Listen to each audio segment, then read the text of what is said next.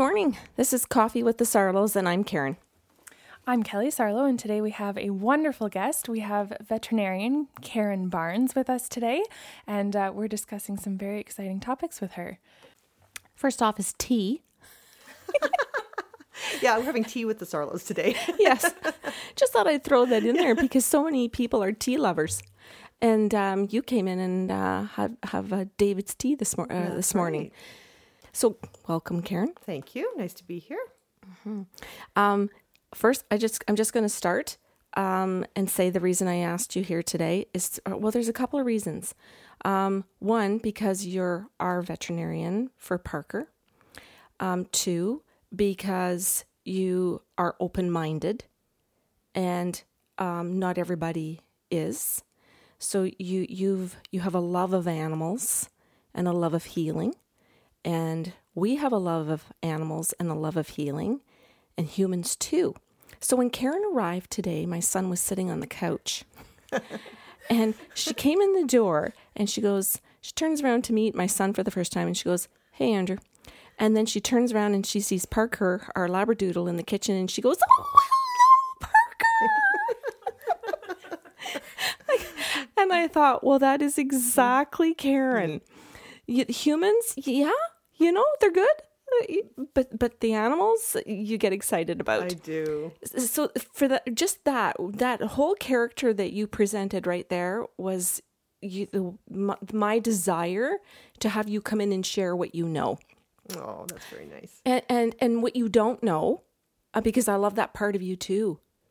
It, uh, the fact that you're okay not knowing things, um, experimenting, trying, using into your own intuitiveness, asking um, the pets for their intuition to help you, or the families that come in to see you, um, your coworkers, um, and and just how you make caring for somebody's beautiful family member in the in the pet world um, such a healing experience for the family too, not not just for the pet. Well, it's been an, an interesting journey um, with this career, and it, it's kind of come full circle, and, and I guess we'll talk a little bit about that.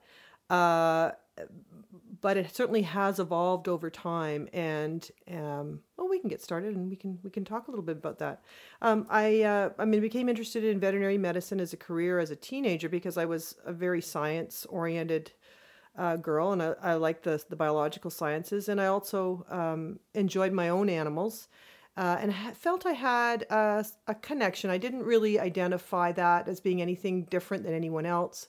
I came from a family that always had lots of pets, um, but I felt I felt that I could. I was more interested in helping animals than getting into human medicine, and that's interesting because as as we we talk, we'll see how that sort of changes a little bit, but. Um, so, so it was a natural thing for me to want to get into veterinary medicine. So I went to the University of Guelph and did an undergraduate degree, and then got accepted to veterinary school. And I thought initially I would be uh, doing large animal practice because I'd had horses as a young person, and that was that had sort of driven me uh, partly to this career. Um, but ended I have ended up in small animal practice for a couple of reasons. Uh, school, uh, veterinary school is very um, academic oriented. So you, you need to learn microbiology, you need to learn how to do surgery, you need to learn uh, how to practice medicine and do diagnostic tests and be in the lab and do postmortems and all those things. And as a student, you become uh, preoccupied with the academic part of your career. So that when you come out and uh, practice, you're very book focused. I was always in my books looking up things and I got a, not that I got distracted from what took me initially into veterinary medicine, but it was put on the back burner a little bit. I was uh, preoccupied with the science, preoccupied with making sure I did everything right, um, got the right diagnoses. And then as I started to feel more comfortable um, with the actual practice of veterinary medicine, I realized how my job became more was also important for the people, the clients um, that owned the pets. And I so my not that my focus changed. I was still practicing good medicine, doing good surgery, but it came more naturally. And I started looking at the owners and how uh, what I was doing for my, for the pets was affecting them. Um, uh, how the stress of their pet's illness uh, or surgical procedure, how how it was impacting on the owner themselves, and trying and learning to be empathetic about that. Uh, my own animal experiences uh, as well have helped me to become more empathetic to my clients' needs and how they're feeling about their animals, because eh, animals can't speak, and and when they're ill, there's a feeling of panic, uh, because you as the owner often don't know what's going on.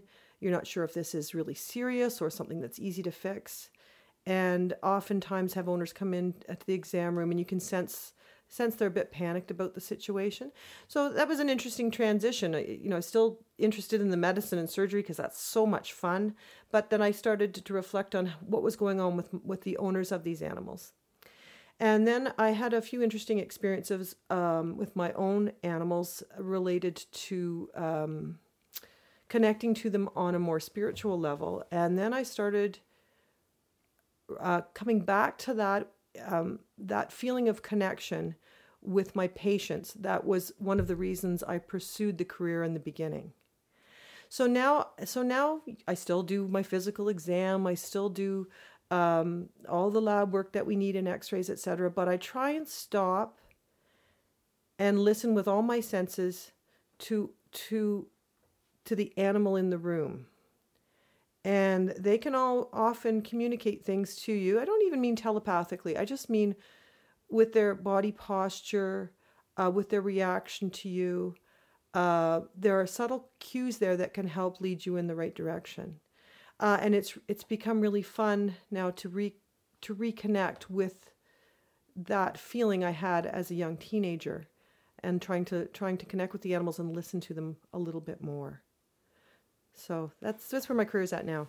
Out of curiosity, how many years is that cycle? Ah, uh, that would be, I'm 53, and probably my interest in veterinary medicine started when I was 14. Okay. So that's close to close to 40 years, right? I, I, I like hearing that, Karen, because a lot of people don't know what their purpose is. Yeah. And and sometimes people think that the purpose is to be the veterinarian but the purpose was for you to come full cycle mm-hmm. and for you to be who you are and, fi- and to find it again.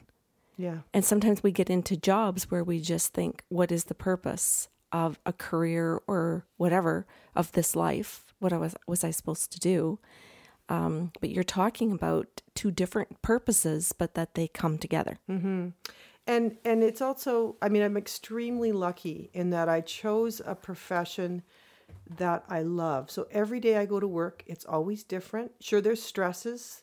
There's stresses, you know, when you can't you can't figure out what's going on with an animal, you can't get it well, or you or your or the client's frustrated. There's stresses, uh, where people can't afford the care for their pets. their stresses. But every day I go to work, and I I love going because I know it's going to. There's always going to be something different. I'm hopefully going to be able to help someone hopefully going to fi- learn something new today because I'm all you're always learning, and um, I have I have the luxury of being able to be all sorts of different medical people. I'm a pathologist, I'm a radiologist, I'm an internal medicine specialist, I'm a I'm a psychologist, I'm a surgeon, and to be able to meld all those things together is really fun.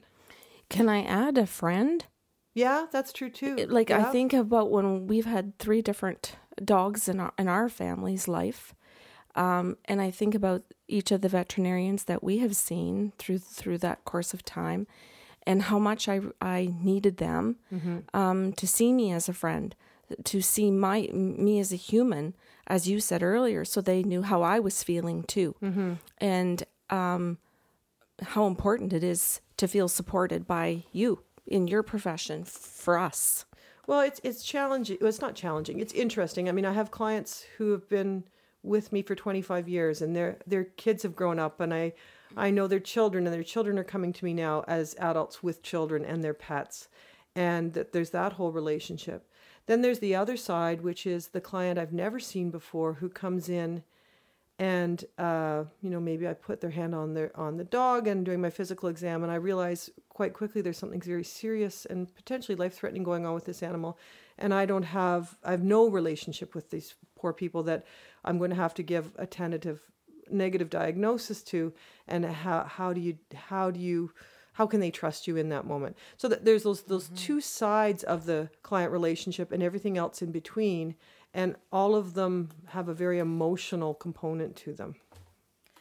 I also wanted to add in teacher because you gave a really long list of, of wonderful, um, I'll say job titles that you play every single day. Mm-hmm. Uh, but I know every time I go in the, the exam room with Parker, um, I like to see you as a friend and, and many of the things that you've just listed, but you teach me every time I go in.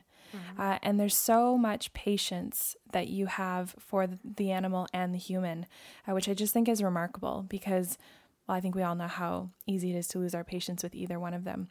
Um, but I, I learn something new every time I'm there, mm. whether it's about my animal or it's about the way I conduct myself that's affecting my animal. Well, yeah, that's a very good point. And and one thing I've I've learned is the the best thing you can do I can do as in my profession is be in the moment with with the client in front of me and the animal in front of me, and um, also to try and provide as much information as possible because uh, communication communicating what you're doing, what, uh, how you're doing it, what might be going on with the pet is all really important uh, for the client to understand what expectations there are, um, whether this is something um, that's going to have a, a, bunch of possible outcomes or whether it's going to be straightforward to relieve them of, of the stress of uh, anticipating something bad. So that there's a whole communication piece with veterinary medicine as well and it can be challenging because sometimes you're trying to communicate with people who who can't focus because they're they're concerned about their dog's health. And so there's lots of different ways we do that. We do that verbally. We often do it with uh, communication articles. Um, i'll actually physically write things down for them or draw pictures because everybody communicates in a different way and everybody's going to um, process what i have to tell them in a different way so th- there's lots of different, and I'm a very a visual person, so I like to draw pictures of things. okay, Karen, like I think this is amazing because I think about what you're talking about in how many different forms you think about your client as a learner. Mm-hmm. And I think about medicine in other ways. So I'll say for human beings, but I won't pick on any particular field. And I think that how very little or how few tools that they use sometimes mm-hmm. in that they will say you need now mind you i can say my physiotherapist is not like that because she sits down on the floor and gets into the position and shows me how to lift my leg right and what 90 degrees means in a certain position but there are other fields in our healthcare system that talk to us, mm-hmm. but don't go b- beyond that to think that if we don't understand that, that's not their responsibility. Mm-hmm oh, they only have enough time just to say it once and get out. Yeah, that's right. And then you're talking about the fact that you take your time to figure out what's best for that client so that the the pet that you're helping, their loved one, mm, their family member is going to have their needs met. Mm-hmm. You are going farther than most medical people I can think of. Well, I try and remind myself too that uh, that these people are coming in first of all because they want some help, but they're spending their hard-earned cash to see me. And so so I my responsibility in this relationship is to give you to give you everything I can for the for what you're being charged because we don't there are a few people that have pet insurance but not everybody most people don't so they they have made the commitment to come in and um, pay for that office visit my commitment is then to give them as much as i can in that in that allotted time um, and uh, so I'm trying to keep that on my radar as well. I know that in my own stress, and I haven't even experienced something traumatic with my dog yet. Um, I have that visual to take home with me and remember things as I process it in my own time because my stress, maybe at the time of the visit, is too high to remember all of the information. That's right. So, those tools that you provide are incredible at different times in our lives as the human uh, when we're ready to, to really hear the information. Yeah. Mm. Yeah, everybody's different. I have a question. Okay. Um, do you have have you noticed in your career, Karen, that uh, is there any correlation between the pet and their owner and their diseases and their personalities? Now, that's those are two questions. Sorry, um, and I'll let you go wherever you want with that. Okay, so I am not surprised at this stage in my career when a pet and an owner have the same medical condition. So, certainly recognize that that happens. Um, I also see things in pets sometimes that I wonder if it is a reflection of the mental or physical state of the human. Uh, uh, I, I don't really have any scientific uh, idea of why that is, um, but it is an observation. Is that helpful? it is, and and um, I ask it for a reason. There was uh, a, a very good friend of mine who was a, a nurse who passed uh, away um, with cancer, and um, she said to me one day, "Well, it was my turn." She said, I'm finally taking responsibility for all of my own emotional problems. I'm finally dealing with something. This was her interpretation. Mm-hmm. And she said, I have lost several pets to this same medical condition. It's my turn. And that was her interpretation of sharing the energy, I'll say, or sharing sharing the good and the bad. I don't know how anybody wants to word this, you know, because like you said, it's not all scientific. Um, but she had a very strong awareness that the that her extended family, her pets, and she had cats and dogs, um, all had all had the same illnesses when they passed, and that now she did too. And it didn't it wasn't escaping her awareness that there was a bigger meaning behind that. And somebody else might not agree with that. That's okay. I'm not saying that everybody has to agree with this. I just asked you the question because I see it quite often. And I know how much our pets took on our stress, whether, no, you know, for whatever the reasons there's stress in a family, that our pets took that on and then had their own medical issues because of it. Well, and I, I think uh, certainly stress, it, it, it's been well shown, um, ha- has implications physically uh, on physiology, both human and animal. Um, I was going to say something really important and I forgot. Oh, that's That happens to us all the time. and you know what? We're going to make you sit in it for Oh, a minute. Okay.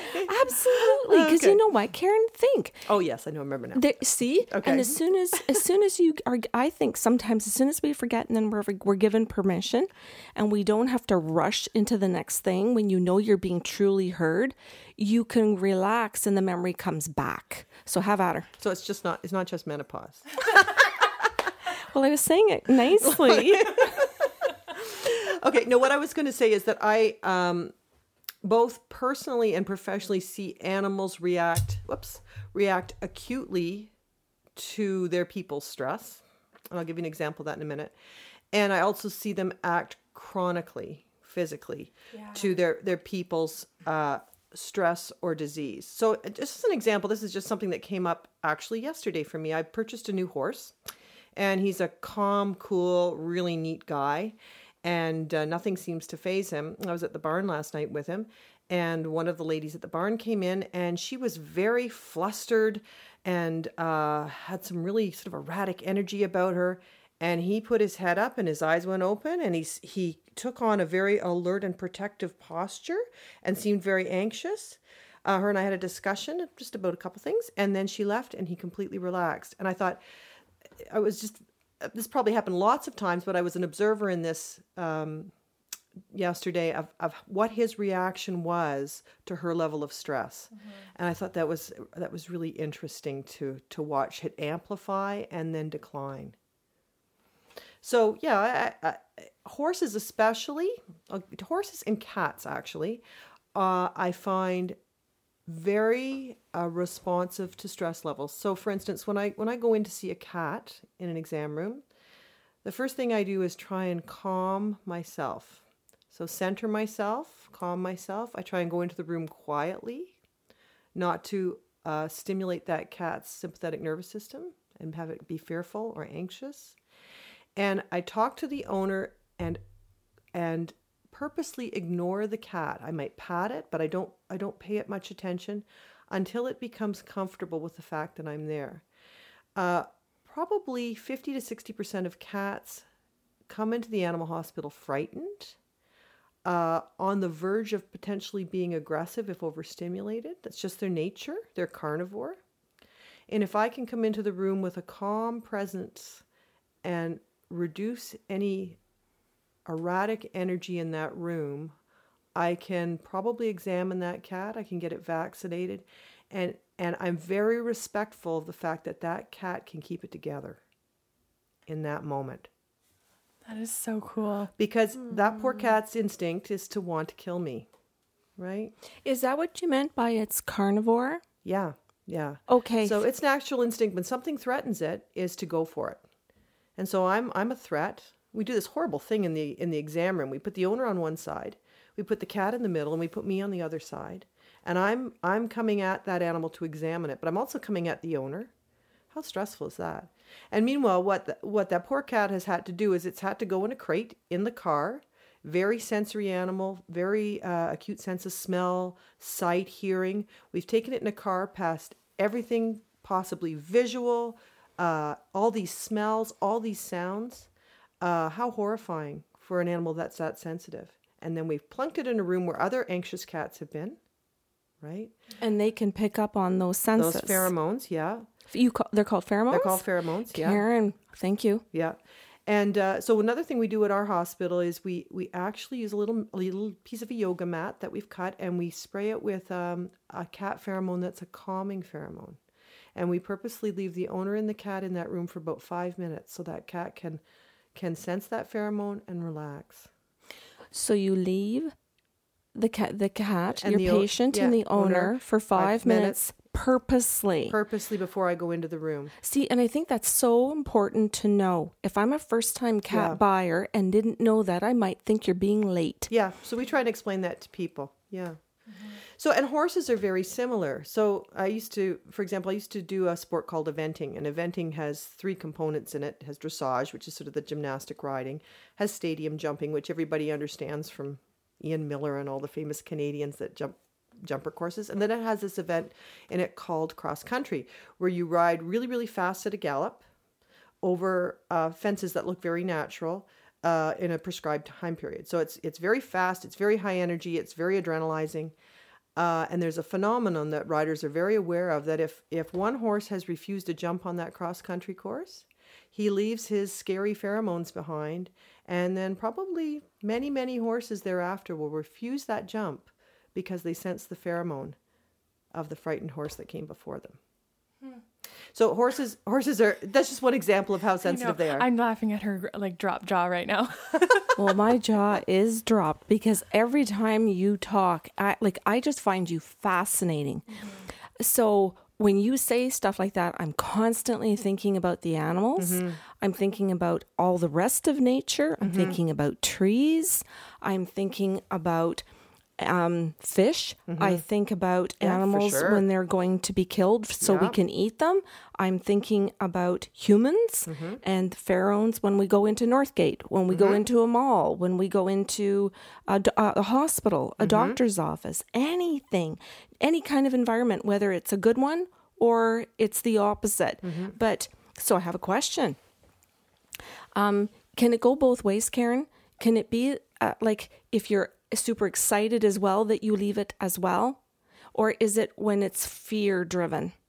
Uh, fear the with the fear pheromones are definitely uh, on our radar, but there are also calming pheromones. So, for instance, that pheromone that we use uh, on the cat pad in the cat room is a pheromone a mother cat makes intuitively and naturally to calm her kittens.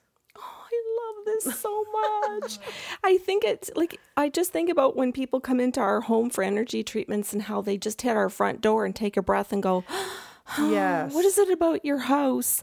And then I think, oh, now I know. Thanks to Karen Barnes, I know what the hell's going on. You're releasing calming pheromones. I am. We apparently we are. So that I, I just think it's lovely because there are humans that do this. Yeah. And there are humans that do the exact opposite of because of their stress levels and their own anger issues that they do walk around doing those things. Well, they, I think we all can appreciate when you're with someone who's stressed, how you, if you're not very conscious of, of what that's doing to you, you can allow that to affect you, right? And it's exactly the same with animals. Um, and, and the opposite, if you are in the presence of someone who's got a very calming demeanor, uh, it has a calming effect on you. So here's an interesting, interesting little tidbit. Uh, when cats purr, they've they've shown that the frequency of the cat purr has a calming effect on the human. So I was I had a little bit of a stressful weekend because I've I've bought a new horse and he was quite sick and I was trying to relax and just after I'd been at the barn all day and what my cat did at home was he climbed up on my chest and started to purr. And that had a beautiful calming effect on me. So it works both ways, right? Yeah. Yeah. Yeah. I just that to me that's just tremendous love. Yeah. That makes me so happy. And I wanted to add something, and not with the intention of going backwards, but um, when when I've come in with Parker for his just regular checkups and whatnot, um, there was one particular instance where he got really um, nervous and he was shaking, and my my initial reaction was, "What's going on? This isn't my dog," because he's usually very calm, and I think I can get nervous saying that to you in the exam room because I feel like I'm just using a cliche, like my dog's usually so calm, right? Who's going to believe me? Um, but again, through education, I think you had said to me, "Oh, we did a couple of surgeries this morning. There's been a lot of high stressed animals in the building. He's probably just picking up on that." It allows the owner in that in that moment my which was myself at that time um, to calm down and to just really understand what's going on energetically uh, and to not take on concern and worry for myself and my own pet uh, but to, to really understand the whole picture. And i think we forget the whole picture when we see odd behaviors. That's right. We, we we focus on what we see and we forget about what's all around. And sometimes the best thing you can do is take a deep breath and center your own energy in the moment and not allow yourself to to get amplified because your pet's going to read off that and it's going to get worse. Yeah. Yeah, it's interesting. And and uh I mean for me having to work with animals that are stressed sometimes sometimes it works there are times when it doesn't. But it's always uh worth considering um is is how am I affecting the situation? So you're questioning um, your own intention and your own energy. Yeah, and I think I've learned uh, that sort of part of the of the process I've learned from riding because horses they're pre- they're a prey species, right? So they're alert to everything, and they really feed off your energy. If you're fearful, they become fearful. So when you're riding and you're in a in a un, a situation that feels a little unfamiliar, you're a little vulnerable. The best thing to do is take a deep breath relax into the saddle and your horse will relax. The worst thing to do is to tighten up, hold your breath because your horse is going to feel it. So that um, riding's taught me a lot of interesting things about how to communicate with animals, but that's p- probably one of the most profound. Well, it sounds like you also joyfully took that lesson into your personal life in dealing with the pa- with the owners too. Yeah, and my and even uh, issues personally that I've had within my own family that have been stressful, or confrontation that's been uncomfortable, or um, situations with my teenage daughter that maybe could have amplified into something that would have not been productive. I let the lesson is sort of to take a deep breath, center myself, and and calm my energy to allow me to deal with whatever the situation is. And I I think I I think I that's helped me in other ways in my job. There's a lot of emergency work that we do, and there's no value in getting stressed or uptight about dealing with an emergency situation. Again, the best thing to do is to take a deep breath, focus, and be in the moment. And I and I I think as a result of that, emergency work is is kind of a favorite fun thing of mine. Well, I could imagine it would be when you have the tools to cope with it. Yeah. You know, Yeah. Kelly and I talk about if you have the right tools for relationships, they're Yeah. fun to be in. That's right. If you don't have the right uh, the re- right tools for them, then that's typically when you get into disliking, lack of trust, all kinds of other issues, right? Mm-hmm. Yeah. Yeah. that's good. So, can you tell me about, or can I ask questions still, For or do you sure, want? yeah. oh, okay. Um, Aurora. Oh, Aurora. Okay, so Aurora. Okay. Uh, See, all I have to do is say the name. i'm so happy because i don't know these stories so i'm just, I'm just sitting here so happy to listen So Aurora is uh, a mare, a female horse that I um, sort of fell. We f- we fell into a relationship. Her and I. Uh, my neighbor had this horse that needed to be uh, we used to call it broke, now we call it trained, um, and asked me if I would help with it. And of course, I fell in love with this young mare and uh, ended up, she ended up as my horse. And uh, I had her for 11 years. And over that time period, her and I have had probably the greatest uh, human animal connection that I've ever had. Uh, she's very sensitive to my emotions. Um, and uh, and I lost her recently, actually. And um, mm, I should probably backtrack, shouldn't I? Uh, at a, about a year and a half ago, she was quite ill, and um, a colleague of mine who's an excellent equine surgeon and medical guy who I'd used for many things, very well respected, uh, was having real trouble figuring out what was going on with her. And he, one day, he said to me, "I don't know how open you are to this, but would you, would you consider talking to an animal communicator?" And I went, "Wow, that's interesting." So from this very analytical guy. And I, I, I was at my wit's end. I needed we needed to find an answer, and, and all our diagnostics were not providing us with anything. Um, so I contacted um, a woman I know who's a veterinarian and also an animal communicator, and she led us uh, through the process of finding a diagnosis for this mare. And uh, we, through that, um, were able to do a life saving surgical procedure on her, and uh, she did very, very well for a long period of time. And that was a bit of a turning point for me uh, in understanding and accepting that there are other senses and things that we maybe don't we don't even have to understand them uh, to have them as resources and tools uh, to kind of help us in our journey and so so as a scientist, initially I was I, I had to accept what I was hearing because it was my only resource. But as a scientist, I questioned it, of course, right? I questioned how how can she know this? How can she how can she be telling me these things and we're finding out they're true? This doesn't make sense. So I had a little bit of a journey in researching for myself um, how, how these things could be happening. And I, I think through some of my research, I've I've I, my teeter totter of science versus spirituality ha- spirituality has come to an equilibrium, and I think the two have a place in my life now. Um, and I had I, I decided to challenge this spiritual connection with my horse communicator and uh, started asking her to help me to communicate with my horses with respect to training issues, and that was that was profoundly interesting.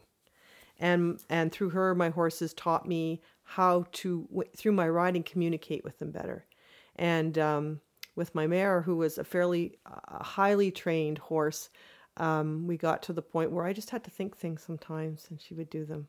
And i know i was affecting my body in, in probably a very subtle way um, that, but it was really interesting and unfortunately that mare uh, passed away a few months ago and um, even that process was very has been very interesting for me, and how um, this mare has come back to me in a whole bunch of different ways in the last couple of months uh, to help guide me through to to now a new horse that I have. Very interesting. Uh, Do you feel like any less competent as a veterinarian because you have opened yourself up to an intuitive part? No, because because the science is still there for me. Um, it's just this is just another tool. It's another tool. Karen, I love it because you're basically saying you don't have to throw away a piece of who you are, uh, a part of the left brain, or uh, whatever you want to refer to it as your intelligence, or your learning, or your life experience to love another part of who you are. No, they're not mutually exclusive right? They they they work n- nicely synchronously together, uh, and they're they're they're both equally important. Um, and who knows where this will lead from here on? It's interesting. It's an interesting journey. So how does she show up in your life now? Oh well, um, when she was ill initially, and and it's kind of a funny story. So the the I I'm in 100% with the with the horse communicator. I'm I'm up to my armpits in this because I need to be because I want to save this horse. And uh, she says to me, You can help your horse out. She's down at the surgical facility. You can help her out. She wants you to think of rainbows over her intestine because she had an intestinal surgery. She wants you to think of rainbows. She wants you to, to meditate and think about rainbows. And so I, I'm committed to this. I, you know, I don't, I don't really know what this is about, but I'm committed to this process. Okay, now lie in my bed. I'm gonna think about rainbows. And I can't think about rainbows. It's just not working. I can't think about rainbows. I close my eyes, and all I see is bright white light. And I think, okay, well, I'm gonna go with bright white light because that's all I got. So I lie there and I think about bright white light over her intestines. Okay, I'm committed to this. And uh, um, so I do that, and and the, mare's getting better, and and all's well. And I, I I'm still in communication with the horse communicator all the time. And she says to me, Aurora just wants to tell you that she's really appreciative of all the white light you've been sending. like really? Hmm. And she said, "Yeah." I said, "You know, I couldn't. You told me to think of rainbows. I couldn't think of rainbows. All I could, all I could think of was white light." And she said, "That's what she got." And um, she also said the communicator said to me she wants she wants you to understand and give you some validation of this and she aurora wants to, wants to validate this experience for you and she just wants to tell you she says i don't know what this means but she just wants to tell you she really likes the red sweater you've been wearing i started to laugh and i thought and the, she says, you've you been wearing a red sweater to the barn?" And I said, "Yes, I have. I it was in the middle of the winter. I was freezing cold up there, all the spending hours and hours with this sick horse. Um, and I went to Mark's Work Wearhouse and bought a, a big fleecy red sweater, and I've been wearing it to the barn. And my horse communicated that through through my friend Kathy, who lives in Manitoulin Island of all places, and had never even met me or my horse. So that was a bit of validation for me. Uh, and and so uh, Kathy was as I progressed with this, she taught me some uh, strategies to to try and communicate with my horse um, through through my right brain. And one one technique was to put my hands on either side of her neck, and to sort of she would always melt into me the horse when I did this anyway, um, and try and calm myself, take a few deep breaths, and and I would see some color, and that's how I now com- continue to have some connection is I would get this vibrant ultraviolet light. I can only describe it as being not in my eye, but in my inner eye. And um, and so that that bright purple light was always my my perceived connection with my horse. And even though she's passed, I I I will still when I'm meditating because I've meditated my whole life, um, I will still get that purple light from her. That that's an interesting story too meditation. So when i when i was a little kid and my room was really scary i developed a little system as a six year old i would put all my stuffed animals around my bed and i would lie in my bed and i would i would focus on my body and my breathing. I didn't know what i was doing. And i i would make my feet go to sleep and then my legs go to sleep and then my thighs go to sleep. And and that is so cool. and eventually i was calm and i'd go to sleep. And so as a teenager, when I was stressed with teenage life, like what was I going to wear tomorrow, or you know, what were my friends going to say, um, I would do the same technique. In university, when I was stressed about exams, I would do the same technique. And it wasn't until my 30s that I realized that what I was doing was meditating. Mm-hmm. So I, have I've I've been very lucky to have this my whole life as a way to deal with things that are stressful. So I know how to do it. And so when things were stressful with this horse, that's what I did, and then that's what came to me. So so yeah, I get nice big blotches of purple light when I'm meditating, and that's mm-hmm. that's her her saying it's okay, everything's fine. Mm-hmm. Um, in my coaching practice in particular, I always talk to parents and clients about um, the two fundamental things that we need as humans, but ultimately all as as animals as well, and that's safety and love. Yeah. And every time that you were talking, well, sorry, not every time, but as you were talking about putting different parts of the body to sleep, mm-hmm. and then doing this with your horse, all I get is safety and love and what mm-hmm. you what you were able to give. Um, I'll say to your girl. Mm-hmm. Yeah, and what she gave to me too, because she gave me the same thing. I think a lot of children um, have the ability to know how to self soothe, mm-hmm. um, and sometimes as adults we take it out of them. So to hear you say that you learned how to do that and you managed to come through into your 50s and still keep that part of you alive and healthy and validated and loved is a beautiful thing. So if other people are hearing that, they might be sparked into thinking of what they did mm-hmm. or what they do know how to do, uh, and that it is okay. It's not. It's not immaturity. It's childlike behavior that's healthy. Mm-hmm. And sometimes we mix up being childlike with being immature. Mm-hmm. But they don't they they are two different things. Well, you have no there's no judgment when you're a 6-year-old doing mm, that. Right? Yeah. There's no judgment. You're you're just doing it because it's what works for you. Mm-hmm. Whereas an adult, you know, if you told told someone in the grocery store in the line behind you, oh, I'm just going to go lie down and uh, meditate and see my purple light for half an hour when I get home after I put my groceries away, they may look at you and judge you, right? Yes. But as a six year old in bed surrounded by my stuffed toys, my Snoopy, and there's no judgment there. Exactly. Okay. Can we keep going? Yeah, for sure. Okay. So, um, you, I'm backing up a little bit, just in that you were talking about um, using your intuition to feel things. And I, I wanted to come to the point, and at some point during this discussion, that as a veterinarian, you acknowledge these this ability within yourself within the animals the connectiveness if you want to call mm-hmm. it that. There's a lot of different words we can put to all of this experience.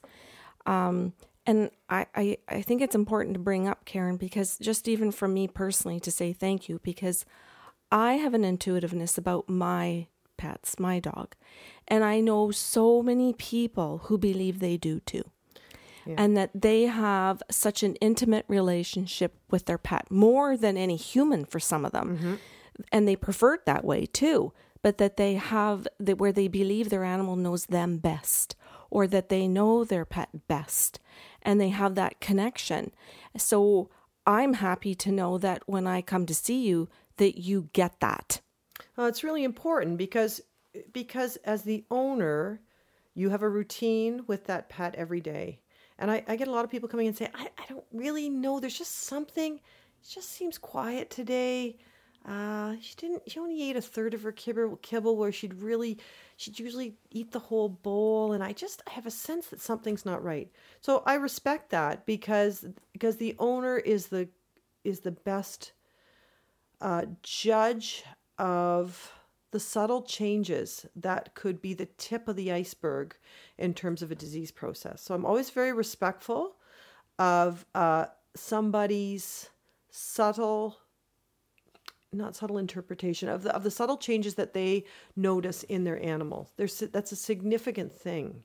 That's one of the biggest things that we get and want to go in and say to to you, to the professional, but we're afraid of looking like idiots. Yeah. We're afraid that you're not going to believe us, but you're flat out saying that it's one of the things that you respect. And and sometimes there is nothing going on. Say maybe the the dog's had a, just an off day, you know, ate ate some deer poop in the yard or something and just isn't feeling that great. But as you have to look at the you have to look at the owner and and and say are you guys relating to that? I'm, I'm laughing because if people are listening anywhere other than Northern oh, Ontario, yeah. they might not understand no. why we would have access to deer poop in our backyard. That's true. But but everyone here in Northern Ontario would be like, oh yeah, that's yeah, happened. Yeah, yeah, every day. Yeah, it's either deer, moose. um, so so if nothing else, I'm gonna the dog's gonna come in. We're gonna do a physical exam. It might be normal. We might do a little bit of blood work. It might be it might be normal. But then you as the owner can go, ah, this is just a moment. I can I can ride with this for a day and let's see what happens because everything's okay. Um, there's something else I was going to say that was important there. I, I think the other important thing is that the animal can't communicate verbally to you, and as an as an owner, you develop that relationship. You develop that physical relationship with your pet. So you're more in tune to those physical changes than you would be with a person who you have a verbal relationship with. And you, you can rely on the fact that they're going to, the, your, your husband or your daughter's going to say, my tummy doesn't feel well today, or I've got a headache, where you don't have that verbal com- communication with your pet. So you're more tuned into the physical things. Same thing with babies. Exactly the same. Yeah. So you have what we call the mother's intuition or the Mm-hmm. father's intuition, and we think that that's okay to follow until the child can communicate, and then it's like all of a sudden it's dead. Yeah. That intuitiveness died, by the way, as soon as your kid opened its mouth and could communicate. yeah, that's too bad. And it's not true. It's so not true. And I love the fact that you're bringing that up that this is a part of our human experience that when we have a pet, we are allowed to continue that kind of a relationship and communication skill for the rest of our life. Mm, that's neat, eh? Ah, I think it's beautiful. Yeah, yeah, yeah. And I think that's part of the reason pets are. So, well, there's a bunch of reasons pets are so important to us, but there's the the the uh, companionship. Uh, there's the fact that the it's love that from your pet that comes unconditionally, but it's also this ability to connect in a way that sometimes you can't with other people because there's too much other baggage, right? There's too mm-hmm. much other stuff involved. With your pet, it's simple, and and the connection can be quite simple. Mm-hmm. Are we going to say that you're going to come back again? I'd love to come back again. This is fun. okay. So thank you. Oh, you're welcome. Um, and Karen, we have uh, we always invite the listeners to email us. Um, so when they listen to the podcast, if they want to ask you questions, um, they can send us an email and we can forward them to you, so that when you come back for another show, you can take a look at the questions and decide which ones or all or whatever that you want to answer. Whether some of them are personal or they're about some of the stories you told, or you know what, whatever sure. you think is appropriate. So our email is Our email is info at bysarlo.com, and she passed that so eloquently off to me because she never remembers it.